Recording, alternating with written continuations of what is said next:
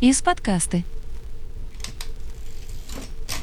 И новый смысл на старом месте уже нашли он и вправду есть там. Ты знаешь, я же делал уже предложение одной женщине. К моему великому изумлению она согласилась. Вот. Но потом, когда я представил себе, что она будет жить в моей комнате... Всем привет, меня зовут Алена. Меня зовут Денис. Мы делаем комедийно-философский подкаст про современный взгляд на советское кино, как эти фильмы на нас повлияли и почему их стоит пересмотреть сегодня. А мы не кинокритики, и мы не обсуждаем режиссуру или сценарий фильма. Мы говорим о культурном влиянии картины на мировоззрение людей, и конкретно нас с Денисом, ну и не только. А сегодня мы обсуждаем фильм э, Эльдара Рязанова «Ирония судьбы», всем вам знакомый. И Сегодня с нами, помимо нас с Денисом, есть э, приглашенный гость. Это наш друг Артур, поэтому не удивляйтесь третьему голосу. Всем привет! Так случилось, что я сам и был инициатором обзора именно «Иронии судьбы», потому что в этом году, к сожалению, ушел из жизни замечательный советский актер Андрей Мягков. И когда это случилось, я, как и многие, кто любил этого актера, решил пересмотреть, ну, пожалуй, самый легендарный фильм, в котором он снялся. И я уже до этого, когда смотрел это кино не в Новый год под оливьешечку нарезаемую, а в другое время целенаправленно устраивал просмотр именно этого фильма, понял, что он более глубокий, чем зрители, особенно нашего поколения, к нему относятся. Возможно, мы слишком засмотрели его в детстве, и мы знаем его чуть ли не наизусть, можем там заканчивать фразы за героями, но именно из-за этого мы перестали смотреть в суть этого фильма, а обдумывать логику, психологию героев и воспринимаем иронию судьбы как мем. А мне кажется, что это один из самых глубоких, самых сильных фильмов той эпохи. А, да, а, я думаю, вы все знаете и так сюжет а, «Иронию судьбы», ну, давайте честно. Но Денис сейчас напомнит для тех, кто в танке. Да, хотелось бы даже в нарушение традиции не пересказывать а, весь синапсис. А, если очень вкратце, а, есть молодой человек, Женя Лукашин, который а, после бурного возлияния в бане со своими друзьями оказывается случайно не в Москве, а в Ленинграде и э, едет э, по своему домашнему адресу. В Ленинграде внезапно оказывается улица с таким же названием, с таким же домом. Здесь колоссальная ирония по поводу массового производства предметов быта, начиная от домов, заканчивая мебелью. Э, и там такой же переполох после переезда. И он э, полной уверенности, что он в своей квартире ложится спать. Далее в квартире появляется Надежда Шевелева, хозяйка этой квартиры. Ну и, собственно, на фоне этого казуса разворачиваются все дальнейшие действия.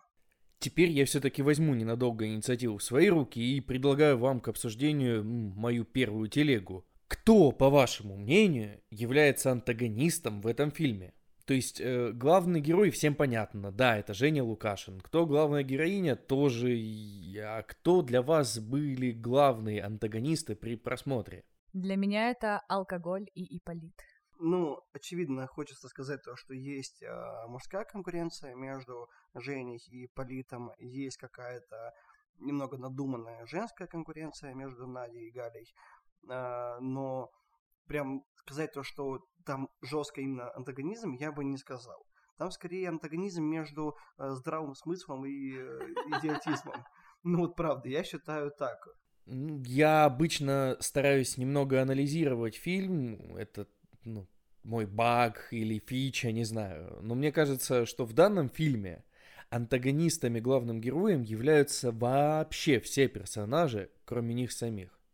Все же остальные действуют согласно другой идее, которая с идеей главных героев вступает в открытый конфликт. А идея это заключается в том, что вот, вам уже 35, вам 36, и вы должны уже жениться, вы должны выйти замуж. Это делает и мама одна, и пусть это в фильме не показано, скорее всего это делает мама вторая, это делают и друзья Жени, это делают подруги Нади – Этим людям абсолютно не важно, какой это человек. Им не важно, счастлив ли их ребенок или их друг с этим человеком. Но они всем обществом очень сильно давят на героев. С точки зрения «пора жениться», «пора выходить замуж», ты уже старый, ты будешь никому не нужен, тебе никто не принесет пресловутый стакан воды. А страдают из-за этого люди, которые просто не отстаивают свою отличную от общества идею о том, что они просто хотят быть счастливы. Они не хотят там счастья по расписанию, они хотят делать безумные поступки, лазить в окна к любимым женщинам, рвать фотографию соперника, выбрасывать билет в окно. И вдруг они попадают вот в эту, возможно, ну, новогоднюю сказку. Слушайте, ну это сомнительная сказка, если честно, потому что вот я э, на себя сегодняшнюю представляю, я прихожу в свою квартиру в Питере, и у меня лежит какое-то бухое тело. Я бы охренела! У меня последняя бы мысль была влюбляться в него и петь бы потом ему песню голосом Пугачевой. Ну, правда. Я бы вызвала бы ментов, и как бы и его бы отшлепали только так. Ну, правда, что это, блин, за э, стокгольмский синдром? Ну, правда, какой-то чувак влез тебе в квартиру и несет какую-то чепуху. Да, он бухой, он перепутал адрес, и по паспорту мы видим, что Надя понимает, что он не какой-то там э, мошенник. Ну, правда, влюбиться в чувака, который влез в твою квартиру в новогоднюю ночь, у тебя план, у тебя и стоит Ипполит под э, душем. Как бы, come on, зачем мне какой-то Женя Лукашин? Ну, правда, какая новогодняя сказка, ребят? И в продолжение мысли Артура, э, там не только Женя говорит о том, что мы перестали лазить э, к любимым женщинам в окна, а Ипполит тот же самый э, говорит потрясающую фразу о том, что у нас начал пропадать дух авантюризма и бытовуха съедает. Но он в конечном итоге не воспринимает пьяного Евгения, который влез э, в квартиру к его возлюбленной, э, как э, абсолютное зло и жесткого антагониста, после, скажем так, приветственных э, действий, назовем это так, э, все-таки пытается найти какой-то компромисс, э, найти общий язык. И мне в целом эта картина нравится общей высокой э, культурой всех э, персонажей. Там нет вот откровенной хабалистости, все пытаются сохранять собственное достоинство, несмотря на, ну, купание в душе, в одежде там и прочее, прочее, это второстепенно. Еще очень хочется сказать, что у нас в стране, благодаря сетке вещания последние 30-40 лет, этот фильм считается почему-то всеми новогодним. Хоть в нем, конечно, есть что-то новогоднее, есть что-то от сказки, потому что события уж слишком неправдоподобные. Если не воспринимать это как новогоднюю сказку, то сразу автоматически перестанешь верить в эти события. А раз ты в них не веришь, то ты не сопереживаешь героям. А этим героям, ну, прям хочется сопереживать, потому что мне кажется, что где-то глубоко внутри каждого человека, да и лично во мне очень глубоко, где-то сидит эта история продавления общества на меня. Женись. Сколько тебе лет? 29. Welcome to the club. Общество давит на меня. Женись. А я, ну, не то чтобы совсем против женитьбы. Я против вообще давления. Я хочу, чтобы это было мое решение, и оно было не вопреки обществу. Ну, давай так. Эм, персонажи, да, на них давят, мы это видим, особенно разговор э, мамы Лукашина о том, что пора бы уже с Галей, да, его перс... девушку uh-huh. зовут. Ну, да, честно, мы все с ним сталкиваемся, нам всем плюс-минус одинаково лет, и поэтому мы все как бы через это проходим. Я, как человек, который недавно развелся, тем не менее, приезжая к родителям, все равно идет, когда дети, когда внуки и тому подобное. Но скажу так, э, персонажи в итоге, нам непонятно, остаются они вместе или нет. Мы все думаем, что они все-таки э, Женя и Надя, они не вместе, потому что вышел ремейк «Гори он в аду» пару лет назад э, с Хабенским и Боярской в главной роли, что якобы, да, все-таки персонажи разбежались, э, Надя осталась с Ипполитом, Женя остался с Галей, и у них родились дети, и дети в итоге все равно э, вместе, как бы повторяя историю родителей. Но непонятно, все-таки, как вы думаете, они остались вместе или нет?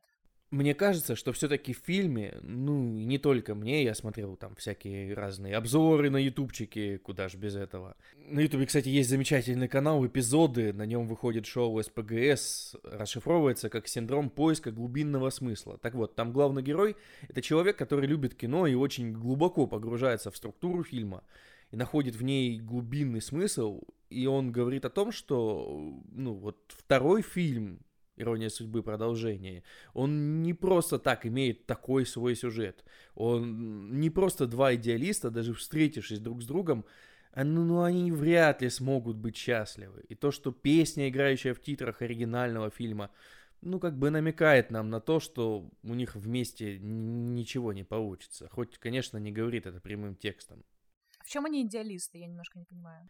Они идеалисты, потому что, в отличие от своих друзей, не спешили жениться или выходить замуж и дотянули до вот этих 35-36 лет в этом статусе, где общество уже настолько плотно на них затягивает гайки, что если я в свои 29 в 2021 году такое ощущаю, то как же Женя задолбался в свои 36, в 70-е, когда там уже все гаечки перетянуты, уже вся резьба сорвана на них. Ой, бедная гаечка, я сразу вспоминаю Чипа Дейла, вы извините. Ну, гаечка сорвана резьба. Пьяная гайка, резьбе не хозяйка. Наш комедийный еще подкаст, ребят. Так что, они остались вместе, как ты думаешь? Нет, они не остались. Так у них же была любовь. Была влюбленность. В том-то и дело, что у них было очень много общего. У них общий год рождения. Фильм вышел в 75-м, им по 35 лет, значит, они оба вот самые последние довоенные дети. У них у обоих очень тяжелое детство. Надеюсь, никому не нужно говорить, что происходило в 40-х годах. Ну, мы это обсуждали в подкасте «Любовь и голуби», поэтому, если хотите немножко побольше об этом узнать, пожалуйста, слушайте наш первый подкаст. Возможно, это главная причина, по которой я решил присоединиться к ребятам и обсудить иронию судьбы, потому что очень рифмуются главные герои. Инфантилизм, ты имеешь в виду их? Люди, лишенные детства, в 30 с лишним лет, они понимают, что не хотят это детство от себя отдавать. Да, здесь я, пожалуй, еще вторую телегу свою хочу закинуть. Она, возможно, еще более личная, чем первая, как неудивительно. Итоговое несчастье многих семей Советского Союза 30-40-х годов рождения, их повсеместные разводы в плюс-минус 50 лет, их неосознанный поиск счастья и своего детства. И это очень сильно рифмуется с историей моей собственной семьи – у меня и с одной стороны бабушка с дедушкой, и с другой стороны бабушка с дедушкой в 80-х развелись. Угу. Да, они поженились, когда они были молодыми, до 30. Они прожили, воспитали детей, разводились, когда их дети были уже взрослые, закончившие институт. Но мне кажется, кризис был вовсе не в том, что они полностью переставали любить друг друга, а из-за того, что они понимали, что, возможно, потратили свою жизнь далеко не так, как хотели бы. А случилось это потому, что их детство пришлось на войну, когда отца не было рядом. Угу. Когда детства не было. Когда детства не было, когда семья выживала, а не жила, когда мама заменяла и маму, и папу. У кого-то это было только в период войны, кому повезло там, как моим бабушке и дедушке. А у кого-то, как у героев в «Иронии судьбы», отец не вернулся. Они воспитаны одной мамой вообще. И этот кризис, который на моих родственниках сказался в середине-конце 80-х, на тех людях, которые не успели выйти замуж, жениться, взять на себя ответственность за детей, и чтобы этих детей лет до 20 довести, типа уже взрослый, уже сам разберется по жизни, уже мамка, папка не нужны, то здесь герои еще не прошли этот этап, возможно, не встретили свою любовь в юном возрасте, и находясь в поиске ее, оказались забитыми, забытыми людьми – помыкаемые обществом, которое далеко не всегда имеет право на такие действия. Я думаю немножко по-другому. Вот, правда, смотрю на всю эту историю. Как я говорил ранее, это люди с такой высокой культурной планкой, и, очевидно, люди не глупые. И, возможно, это первое поколение как бы, советских людей, которые э, не э, жестко встроены в ну, репродуктивную функцию советского государства, да, как бы не то чтобы вот вырос, женись, рожай, расти. Они первые, кто начали понимать, что можно жить немножко по-другому. Можно жить э, ради себя, вот. А если бы э, они хотели жениться, они бы и раньше женились, но они абсолютно осознанно то есть ты имеешь в виду то, что это первое поколение индивидуалистов в Советском Союзе? Ну, не прям индивидуалистов, но как минимум людей, которые а, могут задуматься над тем, что делать со своей жизнью. Не партия наша мама, да, как бы mm-hmm. Сталин отец, вот, а... А мама анархия. Вот, э, мама анархия, это, это попозже немножко будет, это уже будут их дети. Вот, а, это, возможно, первое поколение, которое а, знают, как может быть дерьмово, но они понимают, что сейчас мы живем более-менее в достатке относительно всего предыдущего периода их жизни. И они сами в состоянии распоряжаться своей жизнью. И они могут подходить к этому не просто по наитию, мол, э, влюбился, женись, да, э, как мы обсуждали э, фильмы «Девчата», а здесь э, влюбился, поживи, подумай, повыбирай. Условно говоря, Та же самая Надя, которой, опять-таки, 35, у нее есть вроде как солидный жених, но она еще все-таки прикидывает, возможно, не он. Возможно, это первое поколение, которое разумно подходит к управлению своей жизнью. И они в состоянии противоборствовать тому самому общественному давлению в виде мамы и общества. Они в состоянии его выдерживать, но все равно жить именно такой жизнью, которая им кажется наиболее э, подходящей. А получается так, что фильм 75 -го года, прошло уже больше 40 лет с момента его выхода, и выходит так, что мы ничему не научились у героев раз э, наши требования быть счастливым и не факт, что женатым или замужним или с детьми, до сих пор триггерят наших родителей и общества.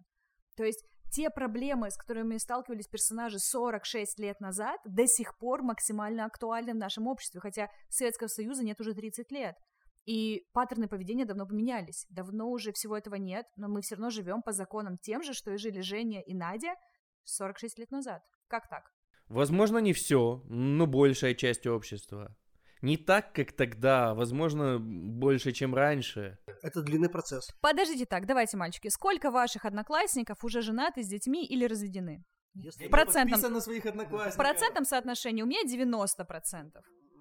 Я недавно в Тиндере увидела своего одноклассника, мне стало адски стрёмно, я испугалась, удалила Тиндер.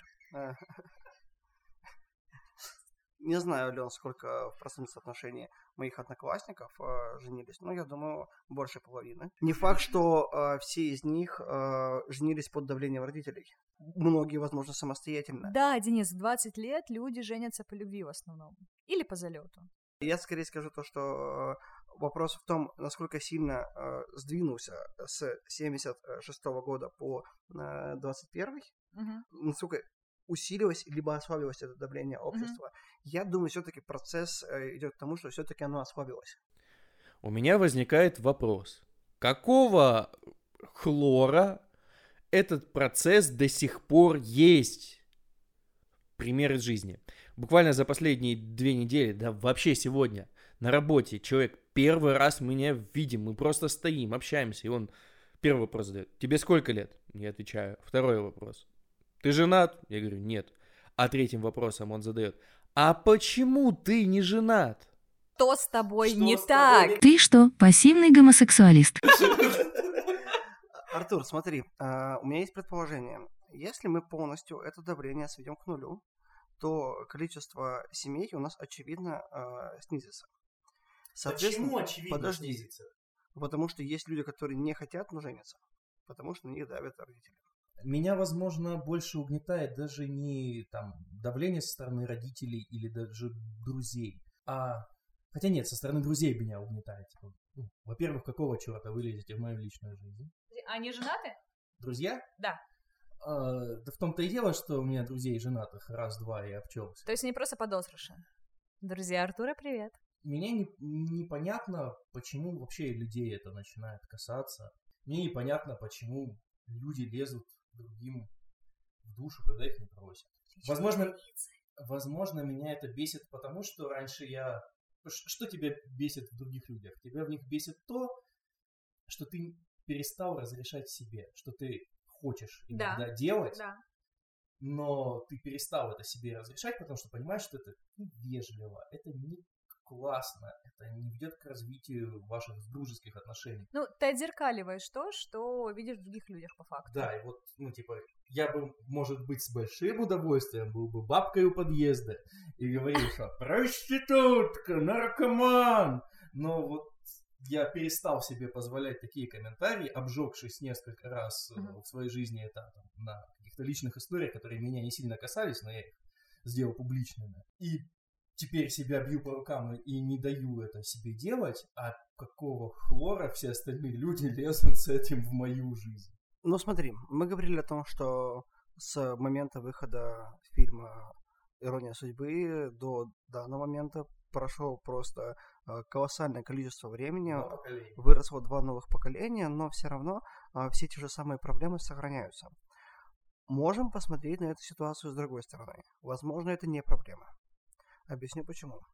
Если, условно говоря, общество давлеет над тем, чтобы э, молодые люди женились, э, заводили семьи, заводили детей, это инструмент самовоспроизведение общества. Потому что если мы не будем заводить детей, еще через 40 лет некому будет полоскать мозги, или будет, но в гораздо меньшем количестве.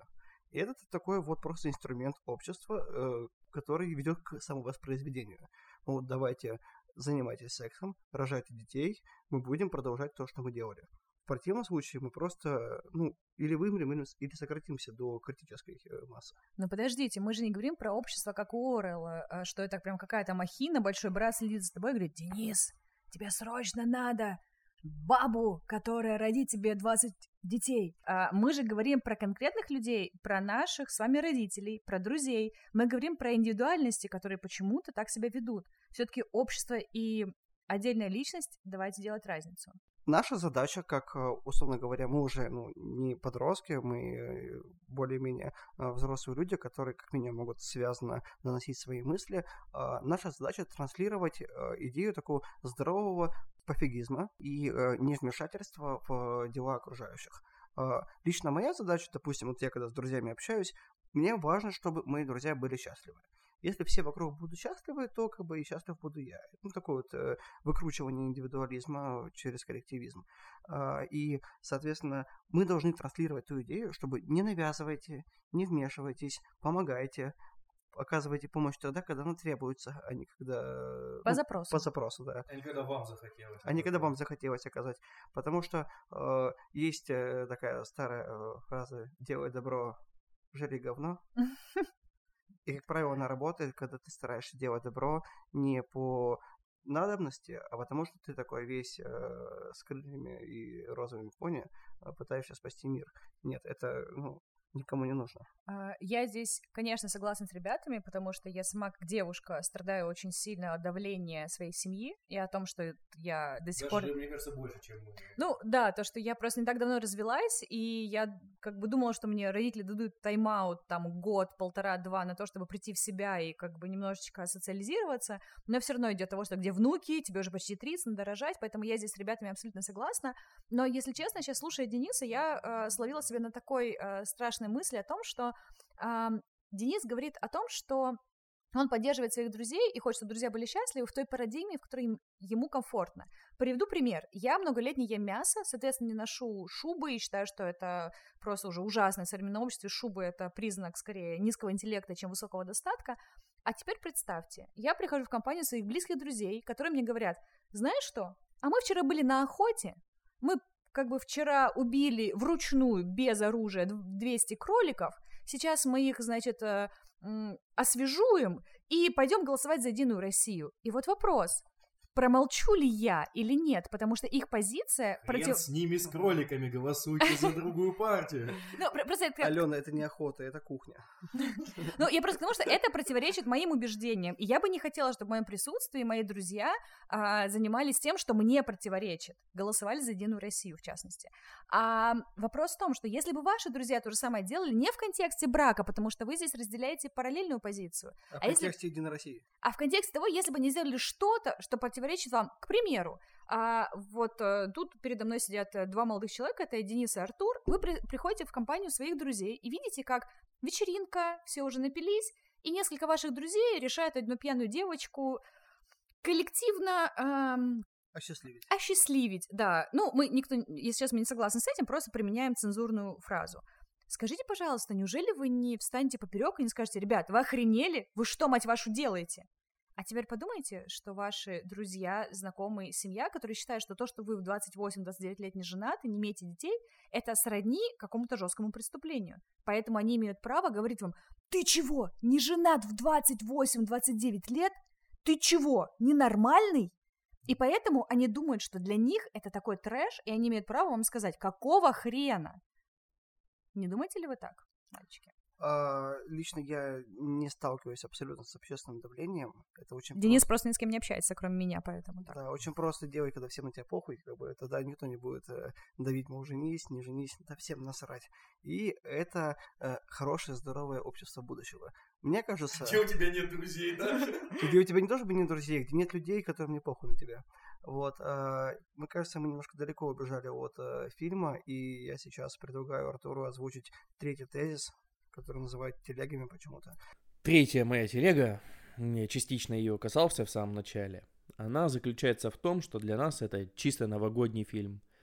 Фильм, который родители всегда смотрят по умолчанию 31 декабря. Мы его просмотрели 20-30 раз, столько, сколько нам лет, сколько раз мы это смотрели. Третья моя телега, я частично ее касался в самом начале, она заключается в том, что для нас это чисто новогодний фильм. Фильм, который все всегда смотрят по умолчанию 31 декабря. Мы его посмотрели там столько раз, сколько нам лет. Потому что даже когда мы компанией друзей арендовывали на Новый год кинотеатр, мы все равно в 21.40 включили «Иронию судьбы». А, так странно вышло. Я видел этот фильм, наверное, раз пять.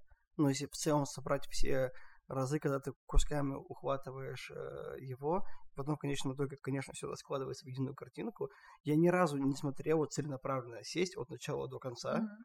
но в целом вот так вот э, таким неким интертекстом вот э, ты прям формируешь картинку в целом. Ну, я думаю, Артур говорит о том, что все равно все мы носители этого культурного кода, и все прекрасно понимают.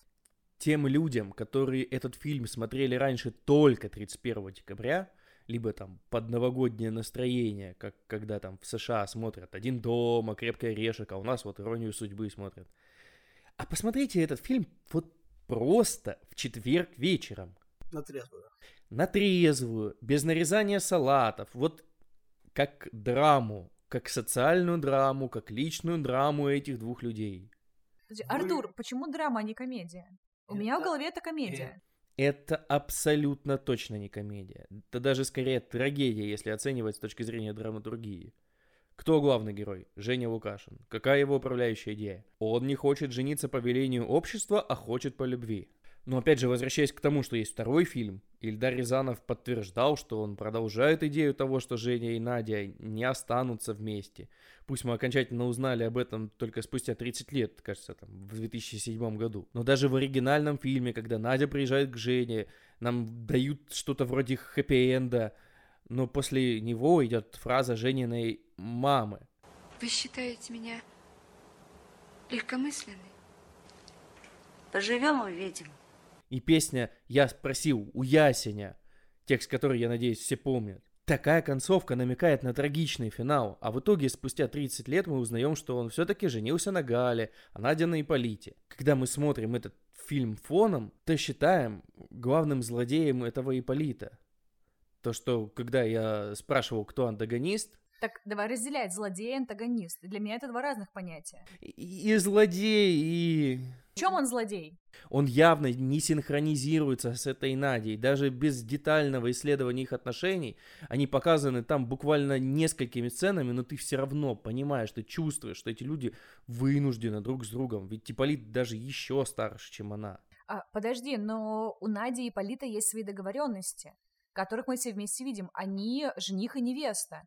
У них есть договоренность. Он не просто так с улицы увидел женщину и предъявляет на нее права, как в пещерном веке. Как он может быть злодеем? Я объясню. А, он злодей, потому что а, у нас по картинке выстраивается есть Женя, есть Надя, вот э, Лемур, и есть Иполит, который мешает их э, совместному счастью. Да, да, да, да. А то, что Иполиту мешает Женя, мы это сейчас не рассматриваем, да, Но ребят? Был бы Иполит главный герой, конечно, Женя был бы жестким антагонистом, который ввалился, варвар, оккупант. Просто такая вот уже прям френч-прессом его прям тых-тых-тых-тых-тых-тых-тых каждый день. Мама, если... Артур. Маме уже за 70, скорее всего. Здесь, понимаешь, еще что важно, э, на работе, особенно там э, в советское время, особенно в окологосударственных структурах, э, ты не можешь быть хорошим руководителем, если ты не женат, у тебя нет детей. Как ты можешь руководить большим коллективом, если ты не можешь руководить собой и своей семьей? Это очень как важно. Как ты можешь руководить большим коллективом, если ты не можешь сказать, кто твои дочери? Это так вот тоненько. А, но я серьезно говорю, даже сейчас в определенных э, структурах сохраняется э, такое положение, что ты не можешь занимать определенные должности, если ты не женат. Соответственно, для него это, возможно, еще давление не только ну, какое-то общественное, эмоциональное, но еще и есть на то объективные причины, почему ему нужно жениться. Я просто хочу сказать, что да, понятно, в контексте наших героев Ипполит выглядит как антагонист, как злодей, как персонаж, которого мы должны сейчас сами хейтить. Но с точки зрения человека, мне кажется, что Ипполит как раз-таки жертва в этом треугольнике. Очень круто было бы посмотреть этот же самый э, фильм, эту же самую историю, но где Ипполит главный герой. А, да, Там кстати... трагедия была бы гораздо круче, возможно. А, Я сейчас сделаю маленькую вставочку. А, Вы все знаете про роман Толстого Анна Каренина, и мы все знаем, что это идет от э, лица Анны Карениной. И в Петербурге есть такой прекрасный театр Андрея Миронова, и они показывают постановку Анна Каренина со стороны Алексея Каренина, ее мужа. И знаете что? Когда посмотрите эту постановку, как бы по-другому начинаете смотреть на вещи. Поэтому мне было бы очень интересно посмотреть постановку или фильм, где Ипполит был бы главным героем. Мне кажется, просто не надо его хейтить, потому что он классный персонаж. Нет, я его не хейчу, просто мы все когда-то при первом просмотре в детстве, когда ты воспринимаешь фильм там поверхностно, потому что у тебя еще нет достаточного опыта, чтобы смотреть вглубь, разбираться в сути, ты еще ребенок, что тебе показывают, то ты воспринимаешь, как детские сказки. Кстати, если мысль о том, что ирония судьбы немного основана на вечерах на хуторе близ Диканьки, что Лукашин лукавый, Продолжай. и то, что когда Лукашин пьяный летит на самолете, сам Рязанов дважды про него говорит, что он черт. Там камео Рязанова, Камео Рязанова. где Лукашин спит у него на плече в самолете, и он его как бы убирает и говорит, вот ты Да, черт да. пьян. Когда он его бухого выгружает в аэропорту, он его два раза чертом называет. Но это не мое наблюдение, и это как раз вот в том СПГС посмотрел. Смотрите СПГС, это отличный канал на Ютубе. Вы увидите обзор любимых фильмов вот с той точки зрения, которой, возможно, вы раньше никогда не думали. Нет, это кру- крутая идея, да. Если смотреть этот фильм вообще не с точки зрения какого-то персонажа, а с точки зрения общества, что вы, собственно, затронули в первом подкасте, повлиял ли этот фильм на общество, или общество само своими идеями вдохновило режиссера на написание такого сценария? Что первоначально, желание Рязанова и сценаристов, э, или это потребность самого общества в таком кино? Общество, которое само хочет постепенно меняться и провоцирует съемку таких фильмов. Так вот, отвечая на твой вопрос, э, я думаю, что это именно а, серьезное художественное высказывание Рязанова. Это ни в коем случае не отражение а, реалий, как минимум массовых реалий. Это очень такая узкая и немного ну, а, элитарная история. Во-первых, начиная с того, как мы правильно отметили, это легкая сказка, потому что те обстоятельства, в которых э, они оказались, вероятность э, реальности э, очень близка к э, погрешности стати- статистической. Вот, э, это прям вот уникальная ситуация. Во-вторых, тот контингент, который э, выступает в, в качестве главных персонажей, это не э, сельские жители, это не пролетарии, это достаточно узкая прослойка, межклассовая да, интеллигенция. Вот, то бишь, это не может быть запросом больших э, слоев общества. Поэтому здесь скорее, наоборот, э, желание А показать э, некую уникальную такую вот э, в стиле Nat- National Geographic. Вот здесь птица киви высирает огромное яйцо. Вот, э, ты же не на каждом углу подобное видишь. Нет такого, что везде птица киви высирают огромные яйца, и ты хочешь это снять. Нет, это скорее уникальная история. И второе, это определенное высказывание, направленное на то, что э, давайте посмотрим на эти проблемы под таким углом. Опять-таки, те же самые, которые ты говорил по поводу давления общества. Э, может быть, какая-нибудь, условно, пожилая мама посмотрит этот фильм и подумает, а может быть, не стоит все-таки так сильно давить на своего сына. Здесь все-таки э, это попытка режиссера донести до общественных масс э, некоторые проблемы, некие там вопросы, вот, под э, немножко не, ну, необычным углом. Возможно, мама посмотрит и ска- э, может, я не буду сыну говорить, ну, женись, женись, Да. а то он улетит в Ленинград опять второй Да, раз да, в да, жизни да, уже. да, да. То бишь э, здесь это именно высказывание, это попытка конкретного человека донести до больших масс конкретную позицию. Я бы здесь высказала, высказала крамольную вещь а, в отношении того, что я все думаю, насколько эта история возможна в повторении в 2021 году. И я не понимаю, зачем Рязанов это снял, если честно. А, понятно, что в Советском Союзе было такое, что в каждом городе была третья улица Строителей, улица Ленина, до сих пор у нас, да, есть как бы площадь Ленина в каждом городе объективно. Но давайте так, для меня все равно это фильм про дикий инфантилизм, когда я сам не в ответе за те события, что происходят в моей жизни, потому что что Женя, что Надя, они соглашаются с мнением общества, родителей, друзей, неважно. Они оба соглашаются э, составить брак с нелюбимым, но хорошим человеком, что Женя с Галей, что Надя с Ипполитом. Мы оба понимаем, что нормальные, хорошие советские товарищи, а, но при этом это не их товарищи. Не свои, да. Не свои. Но, тем не менее, они все равно с ними почему-то. Хотя, давайте честно, в 20 лет мы можем сказать, что, ой, еще дурежка, и еще своих мозгов нет, и кого-то слушает, но в 35 лет странно, чтобы человек был настолько инфантильным. И эта история для меня про то, как два взрослых человека, пусть и с жестким детским бэкграундом, пусть и с советским прошлым, не могут самостоятельно взять ответственность в свои руки и сделать свое будущее, отказаться. Да, пусть я буду 40-летней незамужней э, женщиной с 40 кошками, но я буду от этого кайфовать и счастлива. Или я не буду с любимым мужчиной, но, но не буду с ним жить вместе, ну или там не буду замужем. Для меня этот фильм все-таки про двух больших детей. Знаете, была такая сказка, э, сказка о потерянном времени. Мне в детстве ее мама читала про э, волшебников, которые нашли детей, пионеров, и забрали их молодость. И для меня это сказка про то же, что это два человека, Женя и Надя, которым за 30 лет, и которые до сих пор дети, инфантильные, маленькие, глупенькие в каком-то смысле дети. И они не несут ответственность за свою жизнь, они не берут ответственность за свои поступки. Они соглашаются на партии, которые им не нравятся, но им навязывает общество. И как будто бы Эльдар Рязанов у нас, знаете, волшебный а, просто Гендальф или, не знаю, Дамблдор. Придумайте любого волшебника, который вам нравится, и он по мановению волшебной палочки делает такую ситуацию, такой перевертыш, что неожиданно в квартире Нади обнаруживается прекрасный принц. И получается как? Что я взрослый человек, я что, сам не несу ответственность, и я должна ждать, когда волшебник э, мне в квартиру запустит пьяного Лукашина? Слушай, а вот ты когда встретила, ну, у каждого человека в настоящий момент есть главная любовь в твоей жизни. Человек, которого ты... Алкоголь. Ну, ну, все равно есть человек, которого ты на данный момент любила сильнее всех. Что, ты прям вот Угу. Сегодня я пойду на рынок мужиков, буду там... Э, Междометие. Взвешивать всех подряд. Это же всегда случайно. Это же происходит моментально. Ты можешь там, даже знать человека 10 лет. Но ты сам делаешь выбор, быть с этим человеком или не быть с этим человеком. Не ты не должен ждать Рязанова, пока он запустит твою квартиру левого чувака, чтобы наконец-таки показать перед твоим носом, в чем дело. А здесь выходит так. Ну, честно, я бы не хотела в 35 лет даже прекрасный, а, замечательный Женя Лукашин, чтобы оказался в моей квартире, потому что что, я до сих пор в 35 лет не ответственна за свою жизнь? И в продолжение мысли Алены. А, предположим ситуацию. А, юноша, который э, не хочет переставать быть юношей. Э, ему хочется свободы, ему не хочется э, в брак. Э, он пытается максимально этому сопротивляться, делая это рационально, несмотря на э, более порывистый ветер и звонки от мамы. И э, в какой-то момент, когда уже ну, наступает критическая точка, вот просто 35, и уже все, вот свобода закончилась, юность закончилась. И здесь возникает такая вот спонтанная ситуация – когда все-таки еще есть возможность выбирать.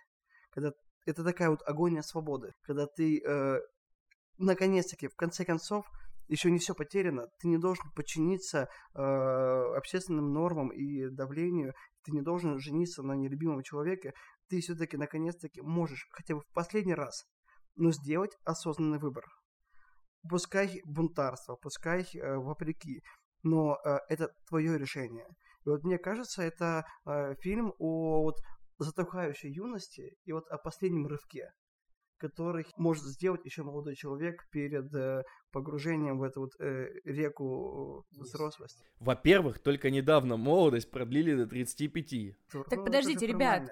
Так если, э, продолжая мысль Дениса, почему тогда в итоге Женя и Надя не остаются вместе, и мы не видим кадры их совместной жизни, неважно, свадьбы или детей, Просто, что они остаются вместе, живут в одном городе Это и счастливы. Это было бы максимальное противоречие, если бы они поженились.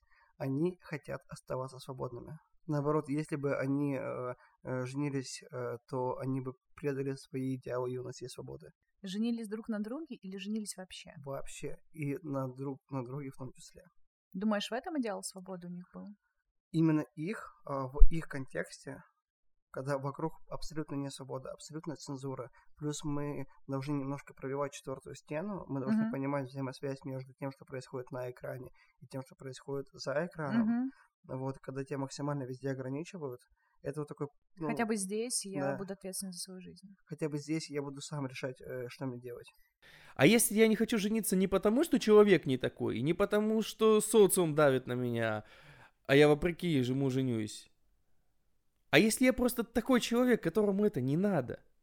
Тогда вопрос, почему тебе это не надо? Мне кажется, как раз вот эти два персонажа, что Женя, что Надя, это как раз вот такие люди, которым это, в принципе, не нужно Так вообще. вопрос, почему им это не А возможно, нужно? это Во-первых, мы все сталкиваемся с тем, что люди изменяют. Некоторые там, может, не на личном примере, но у каждого, я уверен, у каждого есть такой друг или подруга, который это делает. Все с этим сталкиваются в своей личной жизни. Там, в кругу десяти ближайших друзей. Так может, человек вообще не настроен на то, чтобы прожить всю свою жизнь с одним человеком? Возможно, это история, навязанная романтизмом 17-18 века. История о том, что... История про то, что вообще не свойственно Homo sapiens как виду. Может, любовь действительно живет три года, как говорят? Ну, может, не три, может, у кого-то живет месяц, а у кого-то 10 лет. Но почему у нас с детства в голове один идеал, заложенный литературой вот этого 17-18 века? Что мы должны прожить всю жизнь с одним человеком, поэтому этот де- выбор мы должны делать осознанно, чтобы не ошибиться. А лучше, чтобы вообще этот выбор за тебя мама с папой сделали. Почему я не могу сейчас жениться, прожить год, понять, что да пошла она, и просто перестать жить с ней? а не продолжать, потому что вот, ты должен быть ответственным мальчиком, ты должен нести ответственность за девочку, а девочка не должна нести за меня ответственность. Если детей нет, то как бы никто никому ничем не должен. А если ты прочтешь содержание семейного кодекса, то поймешь, что должен. А, Ребят, здесь у меня есть э, очень хороший пример, ну, вообще вставка моя. А, Дело в том, что все люди по природе своей полигамны, и современная этика, она предполагает такое понятие, помимо моногамии, которое почему-то всем нам с вами пишется как иде- идеология и идея того, как мы с вами должны жить, есть понятие как полиамория, когда человек, на самом деле, по своей при- природе может одновременно быть влюбленным в несколько людей. И это не значит то, что он не любит первого, если он любит еще кого-то кого-то еще. Это, знаете, есть такая фраза «хороший левак укрепляет брак». Давайте по-честному, все, все из нас с вами здесь, присутствующие в этой комнате, и наши слушатели состояли в каких-то отношениях серьезных или не очень. И что, вы никогда не флиртовали? Даже без мысли того, что у вас из этого флирта что-то может вырасти больше, чем просто флирт, даже какой-то поцелуй. Возможно, я очень скучный человек, но нет. И если я в отношениях, я этим... А может быть, ты не замечал? Ален, я бы не говорил, что всем людям присуща э, полигамия или моногамия. Как я скажу виду. так, то, что э, одним людям присуща моногамия, и им комфортней э, в моногамных отношениях. И есть люди, которым присуща э, полигамия, это нормально. И есть кому присуща полиамория, это тоже нормально, это моноамория. Неважно, просто хватит грести людей под одну гребенку. Вот я только за это топлю.